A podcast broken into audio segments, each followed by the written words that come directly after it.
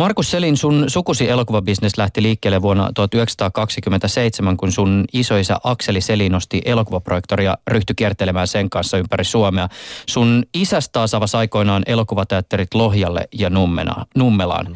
Sä olit aikoinaan teatterissa duunissa ja sun omat bisnekset aloitit tuomalla videoita Suomeen, mutta miten rakkaus elokuvaan syntyi? Sehän ei välttämättä ole itsestäänselvyys, että, että elokuvateatterin pitäjän pojasta tulee elokuvamies. No mä näen, että se on pakko syöttö ollut, koska mä, mä oon kehdossa, niin mä oon ollut elokuvateatterin konehuoneen vessapötön päällä kehdossa. Ja mä oon kuullut se elokuvakoneen rutinassa ihan nollavuotiaasta lähtien, niin ei siinä ole paljon muita mahdollisuuksia oikein annettu. Eikä mä muita halunnutkaan. Mm. Mä oon iloinen, että mulla on käynyt näin. Mutta onko sulla jotain semmoisia tavallaan avainkokemuksia lapsuudesta tai nuoruudesta, milloin sä tajusit, että leffat ihan oikeasti on mun juttu? Sydän alkoi väpättää jonkun leffa äärellä.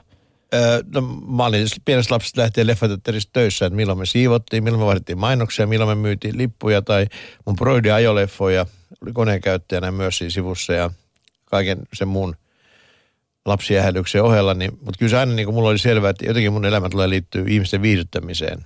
Mutta sitten, miten se sitten kiteytyi, niin, niin se vaan, mä oon fatalisti, että mä uskon aina, että asiat tulee itsestä eteen, niin ne on tullut.